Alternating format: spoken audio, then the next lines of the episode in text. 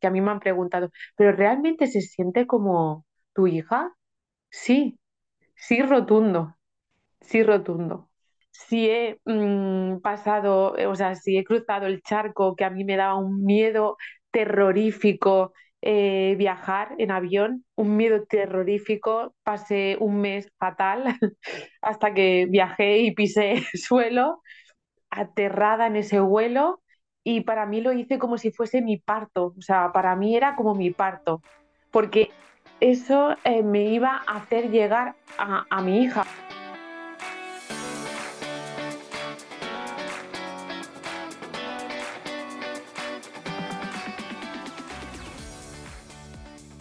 Bienvenida al podcast F de Fertilidad.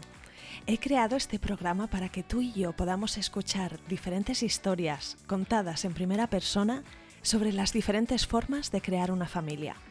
No hablamos suficiente sobre los retos de la fertilidad. Damos por hecho que cuando estemos listas para tener hijos será fácil, pero no siempre es así. El camino puede ser largo, caro, confuso y lleno de dudas, desilusiones y dolor.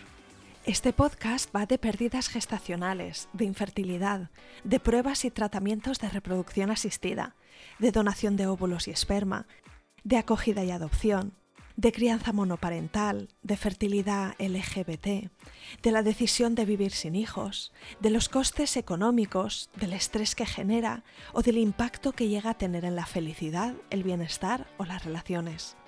En definitiva, este podcast va de las formas menos tradicionales de formar una familia y cubre todas las experiencias sin filtros ni prejuicios.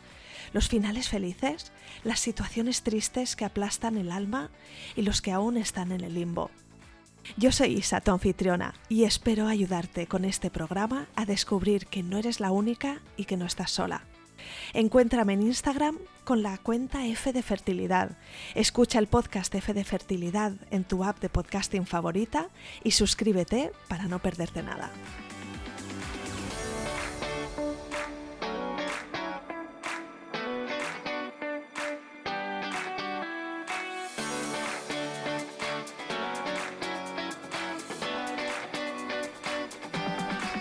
En el episodio de hoy vas a conocer el relato de Chris, una historia de adopción internacional en República Dominicana. Chris conoció por fin a su hija en 2022, después de años de espera y proceso, empezando con tratamientos de repro que no llevaron al embarazo y pasando por una primera reunión informativa sobre adopción y el acompañamiento de una ECAI, que para las que no suena es una entidad colaboradora de adopción internacional. Veréis que el proceso fue largo, pero que Chris no flaqueó porque tenía la seguridad de que al otro lado de sus esfuerzos conseguiría el sueño de formar una familia, ser mamá y amar y cuidar a sus hijos, aunque no fuera de la forma que se había imaginado siempre. Ahora están en un proceso de adopción nacional, así que les deseo toda la suerte que se merecen.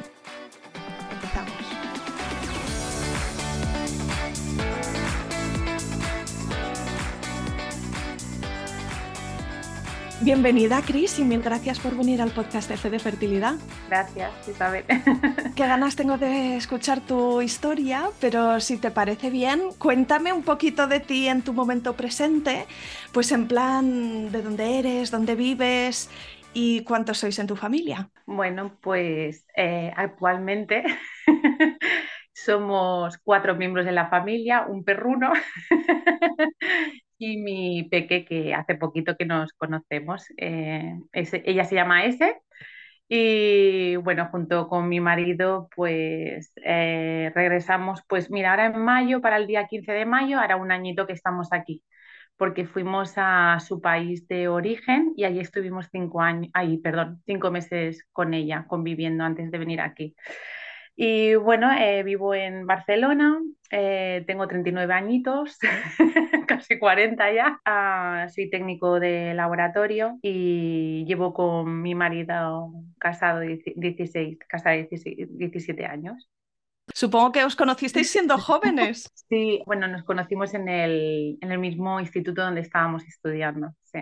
Sí. Así que ambos pues acabamos nuestro, bueno, eh, eh, técnico de laboratorio, nuestros estudios, técnico de laboratorio. Mm. Vale, y entonces cuéntame, Cris, si vosotros ya habíais hablado de esta opción de formar una familia, si los dos lo teníais claro por separado o, en común, ¿cómo fue ese camino y esa conversación que ocurre, ¿no? Antes o después. Bueno, desde que tengo uso de razón, yo siempre decía, yo quiero tener una, una carrera y un, bueno, una familia, ¿no? Y, bueno, conseguí a medias la carrera y, y mi hija por fin. En mi casa también, ¿no? Siempre hemos sido muy de familia, siempre hemos sido mucha, bueno, somos piña, vamos. Entonces, bueno, lo de la familia lo tenía muy claro. Fue conocer también a, a mi marido. Bueno, la verdad es que lo teníamos bastante claro, ¿no? Lo, en nuestra relación sabíamos que, que la queríamos, bueno, que queríamos tener críos. Sí. Y, entonces supongo que llegaría el momento en el que dijisteis, bueno, pues estamos listos. Eh, bueno, hemos sido siempre bastante tradicionales, aunque realmente no hayamos sido pues aquello de ir a la iglesia, no sé cómo. pero bueno, yo me he casado por la iglesia, hice para casarse a mi marido por la iglesia, pero bueno, era porque yo estuve viviendo seis, seis años, perdón, en, en, Andalucía y bueno, allí era como, no sé, y, mm, y, bueno, y era lo que había allí, lo que yo había visto y era una cosa como que te vas haciendo ese proyecto, ¿no? Cuando eres pequeña de, ah, voy a pasar blanco y me voy a hacer en esta iglesia. Claro, yo cuando vine aquí a, a Cataluña, pues eso igualmente como que lo tenía, el día que me case, tal, el día que me case, tal. Ah, nos casamos allí en Granada, lo conseguí. Y nada, y al año ah, aproximadamente, cuando pensábamos que, bueno, pues habíamos disfrutado un poco, porque también llevamos cinco años de noviazgo y demás, pues pensamos, venga, va, pues adelante, porque realmente lo deseábamos. Pasado el año, viendo que no y que queríamos, pues a partir de ahí empezamos a, bueno, a entregar todas las posibilidades que encontrábamos a nuestro alcance. ¿Y tú dirías, Cris, que en ese momento consultaste a algún médico? No, en ese primer año ah, no, no consulté ningún médico. O sea, era simplemente pues lo que yo sabía, lo que yo leía. Entonces, bueno, a partir de ahí, pues, ah, bueno, eh, búsqueda de clínica para hacer fecundaciones, inseminaciones. Pero supongo que inicialmente os haríais alguna prueba. No sé si empezasteis la seguridad social o ya directamente con una mutua. No, porque la seguridad, en la seguridad social ah, sí fuimos, pero bueno, te dejaban ahí en cola por tiempos. Ah, pues creo que como toda persona que intenta esa búsqueda, pues nos vamos a, lo que es la, privada. Entonces en la, en la privada pues hicimos eso, inseminaciones fallidas, no una, sino varias, fecundaciones, no una, sino varias. ¿Lo recuerdas esa época con mucho desgaste? Sí, sí, sí, sí, sí, sí, sí, sí. Mucho desgaste. O sea, yo ahora, con todo lo que he vivido y con lo que tengo actualmente, que es mi hija, no volvería a pasar por ello. Y en tu caso es por los efectos de, toda esa medicación y es por la incertidumbre de no saber el momento de los negativos, que es un bajón tremendo. ¿Qué es lo que, lo que... Bueno, es que en realidad fue como un cúmulo, fue un cúmulo de cosas, porque mm, eh, sí que es cierto que eh, internamente seguramente que todo el tema de chute de hormonas y demás me alteraría, pero mm, la verdad que mm, no me afectó tanto en eso, en el carácter y así, no, o sea, no. pero sí en el desgaste emocional. O sea, para mí el desgaste emocional fue lo peor. Lo que comentabas tú, ¿no? De llegar y que la beta de negativa, eh, hacerte pruebas pensando que, uy, sí, que se me ha retrasado eh, la menstruación, uy, que ya pienso que, uy, el pecho, o sea, todo veía, o sea, todo mi ser y mi padre bueno, pensaba que estaba embarazada cuando no y eh, eh, fue de mucho desgaste emocional. Eso es lo peor. Entonces, ¿habría algún momento en el que empezasteis a abriros a otras opciones? Em, si soy sincera conmigo misma y con contigo, ¿no? en este momento, mi único objetivo era tener hijos biológicos en ese momento. Eh, sí que es cierto que a partir de, de que hay dificultades, te, planteas una serie de cosas, ¿no? Como, ¿existe la obonación? Ovodonación, sí, pues sí, ¿por qué no? Vamos a por ello. Eh, la adopción, sí, ¿por qué no? O sea, yo lo que sí que tenía muy claro y que es lo que te comentaba eh, al inicio, es que yo sí o sí quería tener una familia. Y creo que tener esa meta es la que a mí me ha hecho ah, estar bien, ¿no? Anímicamente siempre, o sea, porque si llegaba lo que te comentaba, ¿no? Ese beta negativo y ¡puf! Pero bueno, yo sabía que de una manera u otra yo iba a tener mi familia. Conseguiste no perder la, esa esperanza, ¿no? Esa confianza en Sí, el futuro. sí, sí, Bueno, acabasteis adoptando a vuestra hija y, y esto también es un camino muy largo, lleno de un montón de pasos. sí. ¿Por dónde empezasteis? Como sabíamos y teníamos claro que queríamos tener una familia, pues directamente eh, adopción en Google, adopción en, en Cataluña. Y entonces a partir de ahí, pues nada, llamamos al departamento de ah, en paralelo, que es aquí en Barcelona, ¿Y es algo del ayuntamiento o de la Generalitat, supongo, de no? la Es, es Generalitat. como una, Sí, es, una sí, entidad pública sí, que está exacto, sí, sí, dedicada a esto. exacto, sí, sí. O sea que llamasteis y ¿qué os dijeron? Hicimos la llamada y bueno, eh, una primera reunión tuvimos. Ah, en esa primera reunión ah, fuimos allí en presencial, porque antes todo esto del Zoom y demás. ¿Cuándo fue esa primera reunión? ¿De qué año estamos hablando?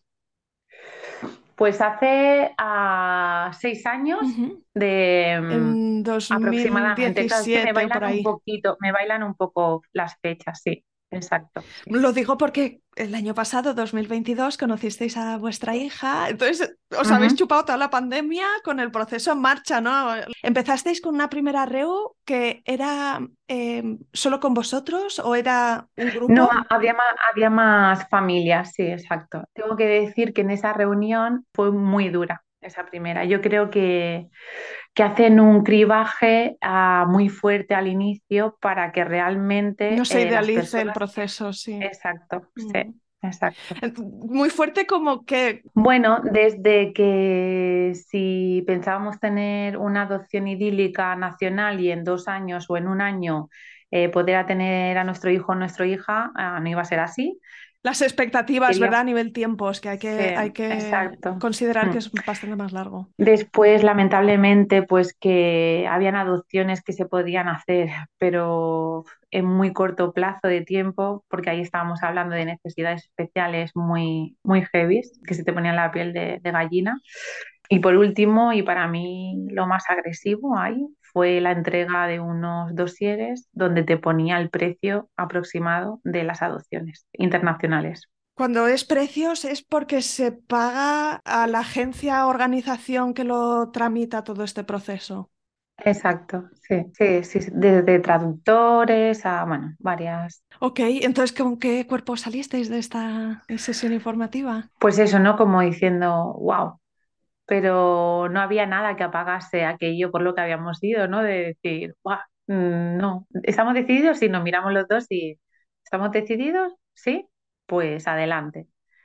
Y entonces a partir de ahí, pues entrega de mm, documentación para estar ya como en, en cola, eh, buscas de, de CAI para saber qué país. ¿Vosotros decidisteis ir por la adopción internacional? ¿Cómo funciona? ¿Tienes que elegir entre una vía y, y la otra? Me imagino. No, puedes hacer en paralelo, puedes hacer en paralelo, exacto. Bueno, nosotros eh, optamos por, eh, por la internacional porque la nacional nos dijeron que era muy difícil, eh, o sea, el tiempo de espera era enorme. Entonces nos fuimos por la, por la internacional. Es más, en ningún, en ningún momento pensamos de o sea, hacerlo en paralelo.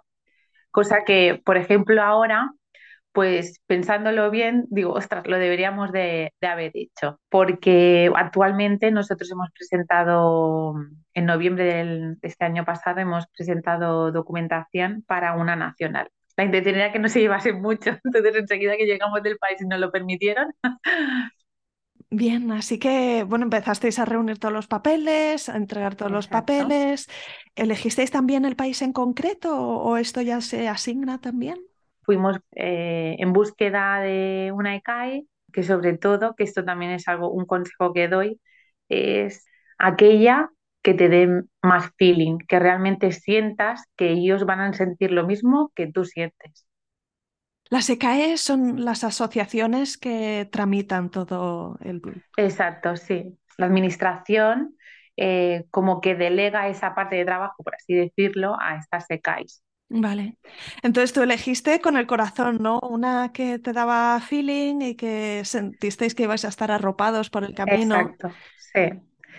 Sí, sí. Eh, nuestra idea principal, bueno, nosotros eh, teníamos la idea de Haití porque sabíamos que era el país y es el país más desfavorecido.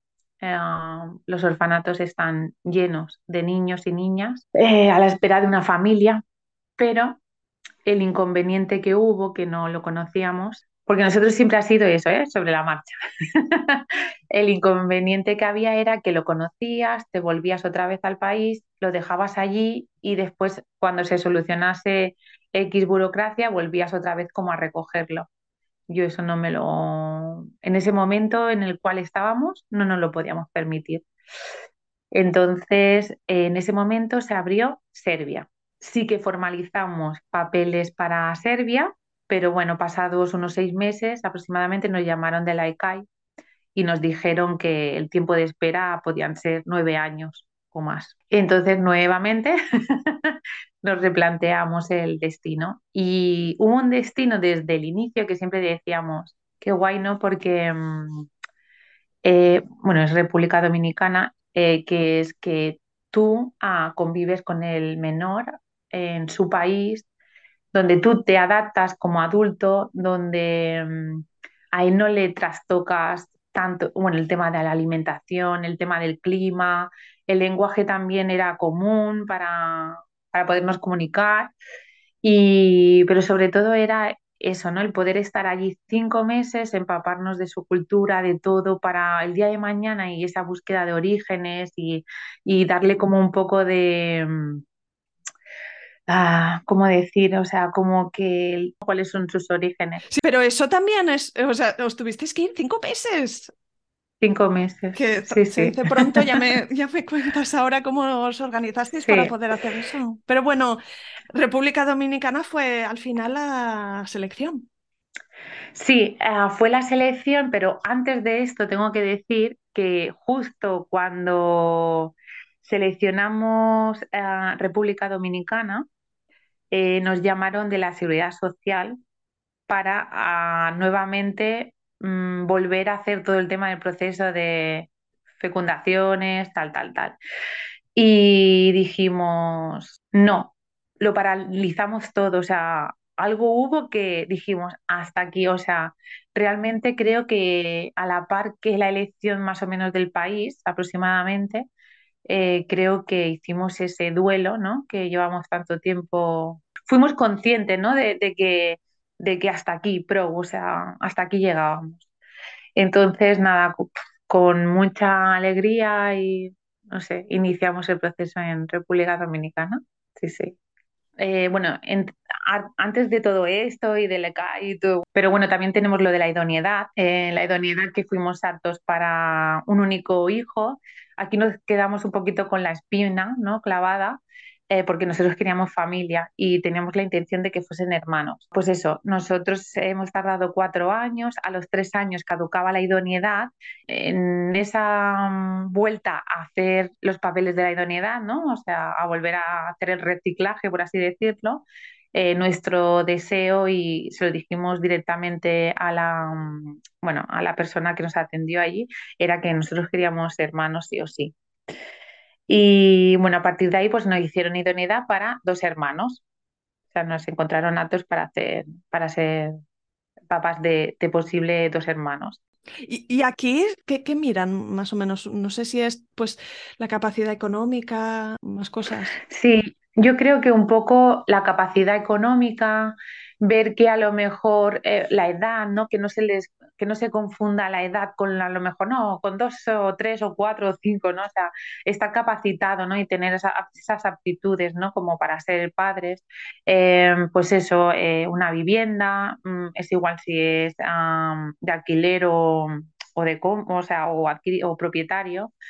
pero sí miran un poco estabilidad económica, eh, que tengas cerca eh, familiares o así, por si en algún momento debes de depender de ellos, eh, la edad de ellos, si hay alguna persona con algún tipo de enfermedad, en- en abuelos, suegros, fa- alguna, algún familiar.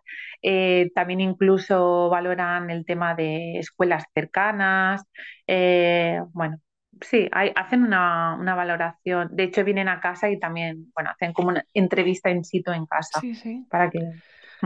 Wow, cuántas cosas, ¿verdad? Sí. Entonces, os- Sí, que me recuerda aquella entrevista que era recogí toda la casa, hice un mericondo, pero no, tranquilidad, no pasa nada.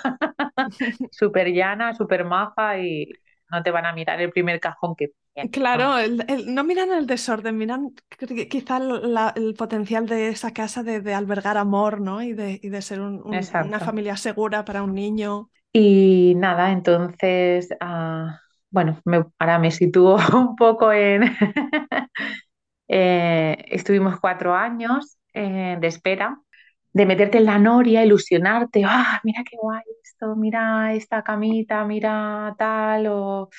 y retroceder y mirarlo con otra perspectiva, porque entrar siempre en esa noria para mí era, me sentía cada día fustigada, eh, la sociedad te fustigaba, eh, incomprendida algunas veces por el entorno, no por el entorno inmediato, no por este, ¿no? Pero sí por amistades que a lo mejor no eran conscientes de, de todo ello, pero claro. Tu vida continuaba, tu pareja continuaba, el trabajo continuaba, tus relaciones se con- continuaban.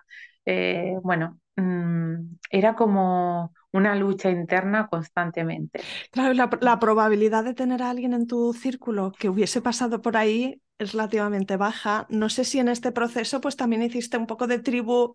Mira, te comento, am, nosotros al salir de lo de la idoneidad, ah, que es el certificado que te dan por si eres apto o no, ah, como papá o mamá, ah, pues eh, conocimos a un grupo de papás o mamás y nos llamamos los opositores, con decirte que al principio pues sí, charlábamos, y de- pero claro, yo supongo que, bueno, supongo no, lo, porque hace poquito hicimos un reencuentro y en el reencuentro pues claro, expresábamos que no lo decíamos porque no sabíamos cómo estaba la otra pareja, por no hacer daño, ¿no? O sea, por no, porque claro, es algo súper bonito, pero claro, eh, decírselo a otra persona ¿Está esperando todavía? están en la misma, exacto, en la misma situación, ah, y bueno, pues así hemos estado, pues, pues eso, pues casi unos cuatro años en silencio, pero con el grupo latente, o sea, sin poner nada ni hacer poca cosa, un feliz año nuevo, pero sin decirnos nada, hasta que, bueno, se- hubo una situación,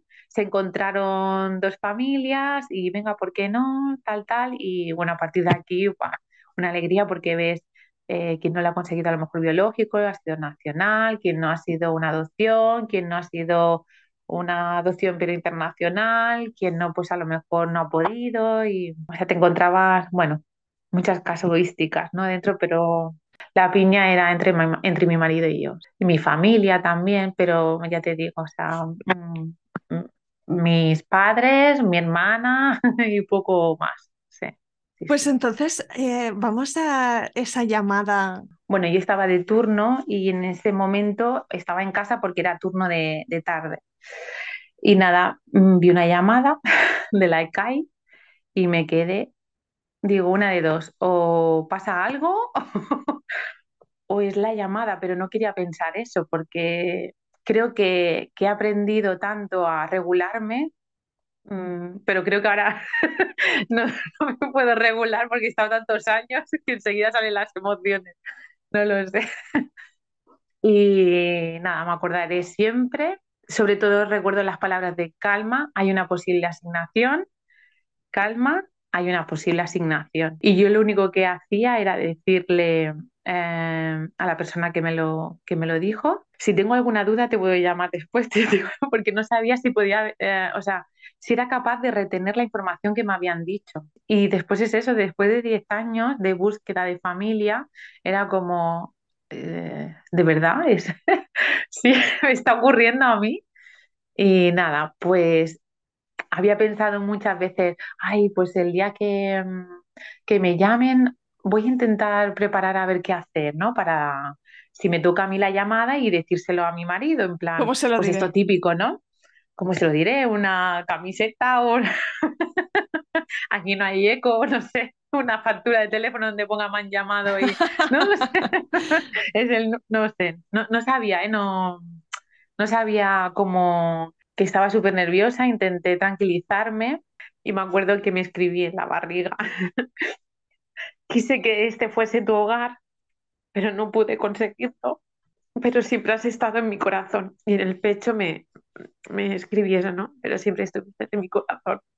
Llamé a mi marido le- y le puse una excusa. Le dije, Tony, por favor, tienes que venir, que tengo una reunión en el trabajo, que el coche me ha dejado tirada, que la batería, que no sé qué. Total, que, que nada, eh, vino, pero a ver qué pasa, tal. Y bueno, me desprendí de lo que era la, la camiseta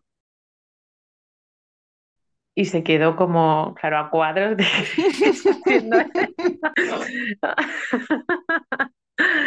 Eh, entonces, claro, eh, a partir de ahí empecé a llorar, a llorar, a llorar, a llorar. Y bueno, él también, y súper bonito. Nos abrazamos y, y sentimos que realmente estábamos embarazados. Y ahí ya te dijeron, es una niña, tiene estos No, meses, no, no, no, no. todavía no. No. Eh, bueno, teníamos que cogerlo en- con pinzas el caso, Mm. eh, porque se tenía que valorar una serie de cosas y demás. Ya lo has dicho, ¿no? Posible asignación. Ay, a mí eso me, me ha puesto un poco nerviosa. Sí, pero yo sentí, no sé, parece todo como muy surrealista, pero realmente lo sentía, no sé, lo sentía, lo sentía. Y yo siempre decía, no, si esto es como el parto de una burra, como en plan de, no, tantos años y tal, ¿no? Pero ahí es como que realmente sentías que, jolín, llevabas como, como algo dentro, ¿no? Tuyo, sin que realmente, pero no sé, las emociones hacían que, que, que, que que estuviese pasando, no sé. Y nada, estuvimos dos semanas. ah, fueron súper bonitas esas dos semanas porque, claro, sabíamos de esa posible asignación, eh, te hacías ilusiones, ah, me acuerdo que mandábamos como mensajes encriptados a la familia. Fueron muy bonitas esas dos semanas, las, recuerdo como bonitas. También hubo un poquito de todo, ¿no? Hasta que nos confirmaron que realmente se hacía la, la asignación. Y nada, nos llamaron para ir a Barcelona, a nuestra ICAI. Y nada, llegamos allí, nos explican todo. Bueno, nos sumamos un abrazo con todo el equipo porque después de tanto tiempo ah, nos explicaron un poquito pues su historia, nos decían sobre todo, ¿qué queréis? ¿Al final o al inicio la foto. No, no, no, no, no. Eh, lo que tú digas, hombre, yo creo que es mejor al final, ¿no? Porque ponemos como en antecedente y después al final. Pero era como que pasábamos la hoja y voy a ver la siguiente, voy a ver la siguiente. Hasta que, bueno, llegó la última, la última hoja y la vimos y lo más maravilloso. Mm. Sí, ¿Cuánto tiempo tenía?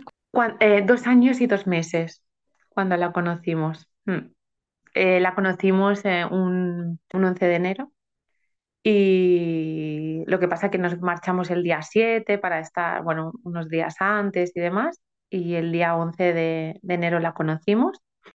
Sí, pues cuéntame cómo, cómo organizasteis el viaje y cómo os prepararon mentalmente para ese encuentro, porque ese también es un momento importante. Me imagino que la ICAI también acompaña un poco en el sentido de prepararos, ¿no? De qué debéis esperar y qué es lo que debéis llevar y lo que no hace falta. Bueno, la preparación fue algo como súper abrumador, fue como muy abrumador, eh, porque mm, lo que te decía antes, ¿no? Nosotros no hemos sido tampoco de, de formarnos mucho, de leer, porque nos agotaba, no sentíamos que nos daba el efecto contrario, ¿no? De tranquilidad, no, o sea, era como agotador para nosotros. Sí que hicimos algunas charlas del ECAI y demás anteriormente, o en la misma idoneidad de cómo podía ser el encuentro, tal pero yo no me quería imaginar, no quería tener expectativas de cómo iba a ser ese encuentro, era lo que llegase y ya está, no sé, cómo... Y nada, llegamos allí, nos quedamos un poquito por la zona, bueno, por República Dominicana, fuimos siempre acompañados eh, por una abogada. Que es de allí que os recibió allí, ¿no? De allí, exacto, sí. Eh, la noche de antes para mí fue como creo que la mejor noche que, que descansé en mi vida. creo que me desperté súper, como súper bien, sin, sin ese peso, sin esa carga que llevaba durante tanto tiempo. O sea, dormí como, ya está, si es que ya estoy, ya estoy aquí, la voy a conocer, la voy a conocer mañana. ¿Ella estaba en un orfanato allí? Sí, exacto, sí, una casa hogar que le dice.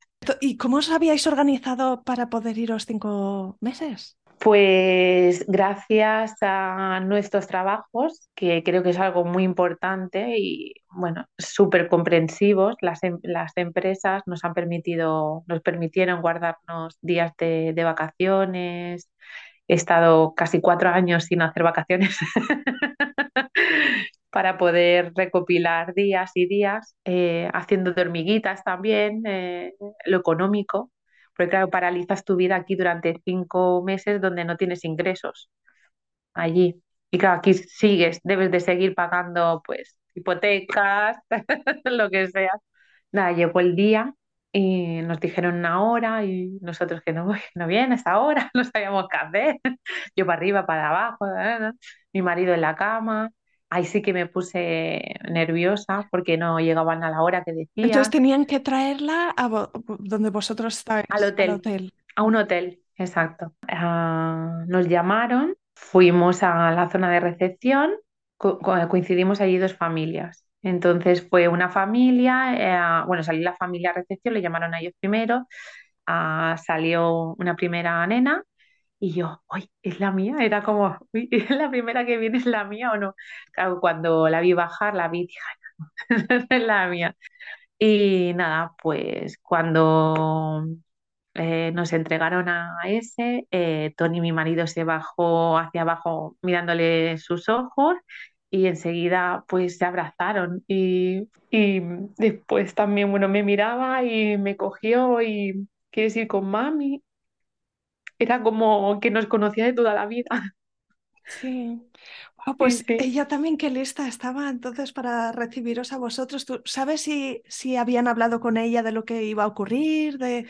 Claro, con dos años y dos meses a nosotros les hicimos una, los meses de antes, le, le hicimos una carta donde explicábamos, somos papá, mamá, venimos a recogerte, tenemos un guau guau que se llama Greta, intentando hacer como una carta lo más ah, entendible para un crío de, dos años. Iba la, foto nuestra y anteriormente sí que se había enviado alguna que realmente hicieron un, muy buen trabajo.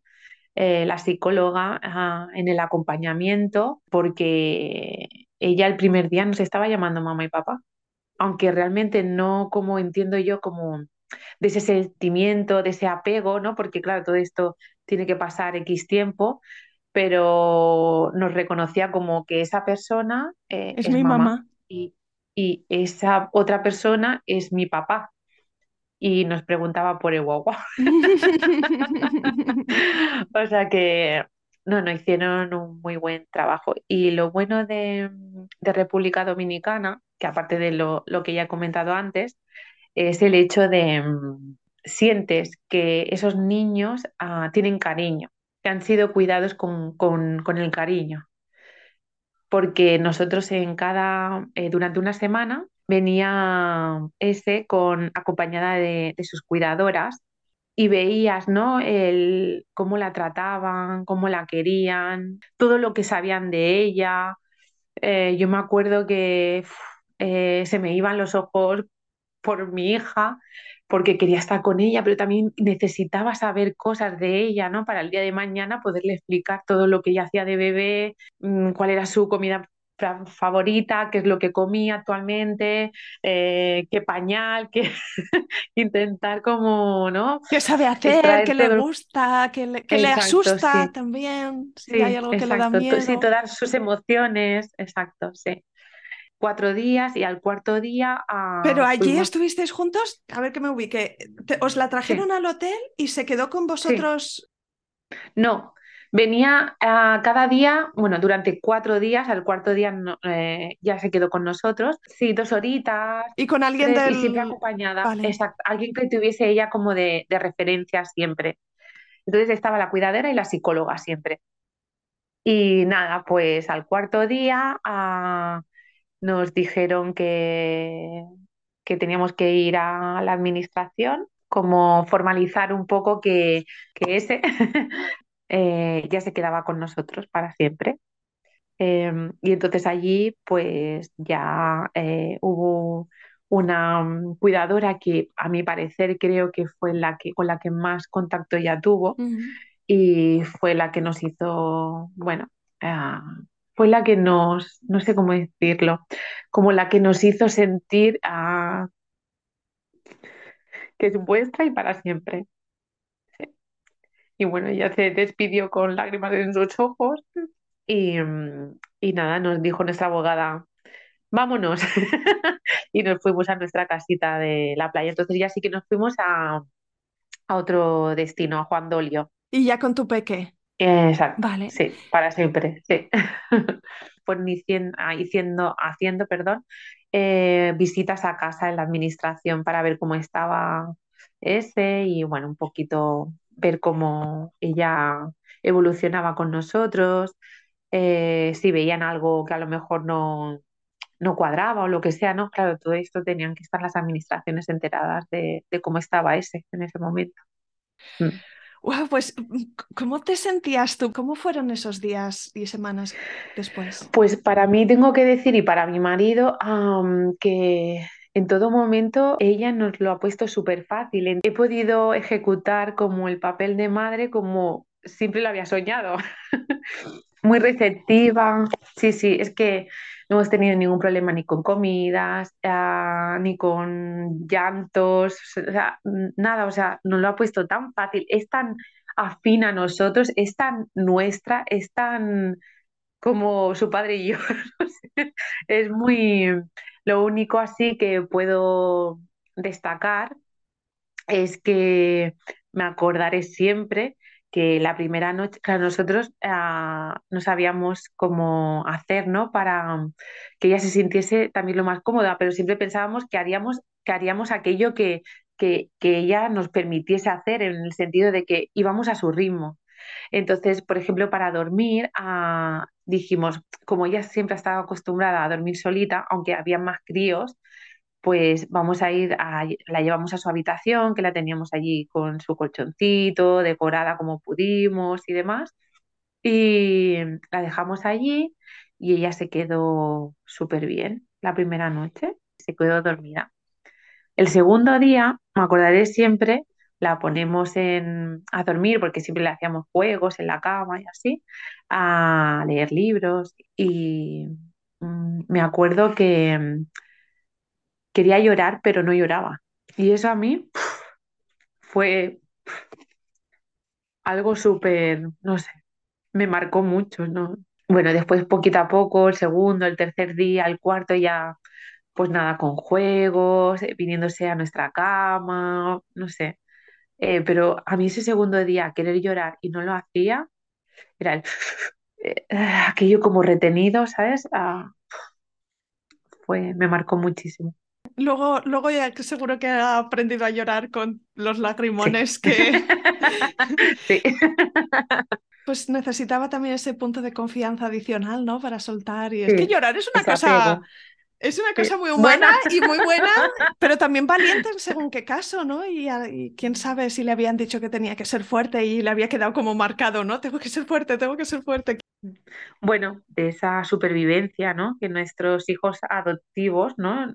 Todo aquel que tiene hijos o adoptivos, pues tienen esa, esa carga, ¿no? Eh, esa supervivencia, ¿no? El estar constantemente alerta, el, el hacerles tranquilizar, ya está, estás a salvo, tranquila, ¿sabes? Estás a salvo. Y sobre todo, pues eh, el apego, ¿no? Y, y el, y el a- eh, seguir conociéndote, o sea, yo siento que me tengo que seguir conociendo, ¿no? Con, con mi hija, o sea, no es una cosa que en un año que nos conocemos eh, se resuelva. Yo siento que necesito seguir conectando con mi hija. Qué guay, Chris. Pues no sé si se ha quedado algo en el tintero, algo que para ti es importante expresar. Primero, tenerlo claro, eso sobre todo. Saber que es un camino que tiene mucho desgaste, pero que también necesitas entrar en esa noria que comentábamos antes, ¿no? De ilusionarse, pero poder salir, ¿no? Que no sea algo que realmente eh, eh, tus fuerzas se vayan, ¿no? Que necesitas, o sea, necesitas esa energía, ¿no? Y, esa energía es conectar nuevamente con el proceso. Yo lo que también aconsejo mucho es, ah, porque a mí me hubiese gustado, haber ah, contactado con más papás, mamás adoptivos. Em, porque yo, por ejemplo, actualmente ah, tengo mucha relación con papás o mamás mm, que están en, esa espera, conectas con ellos porque tú también lo has pasado, es como que te relaja, te relaja en esa espera, ¿no? Esa espera que, es tan dura. Pues ya para terminar, ¿qué es lo mejor de ser la mamá de ese? lo mejor es que es todo, es que es que no cambiaría nada por ella, o sea, eh, volvería a pasar el tiempo que he pasado en espera por ella, volvería a pasar eh, todos aquellos malos tragos que pasé, es que no cambio nada, nada, nada, nada, o sea, volvería otra vez a, a luchar por ella, o sea, sí.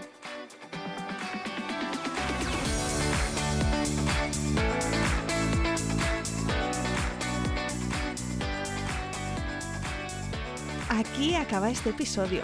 Si te ha gustado, quiero pedirte tu ayuda. Ayúdame a dar visibilidad a historias como la de hoy. Recomiéndale a alguien el podcast F de Fertilidad. Ayúdame con esta misión de arrojar luz sobre experiencias reales para que más personas encuentren y escuchen este programa. No dejes de escribirme un mensaje directo en Instagram.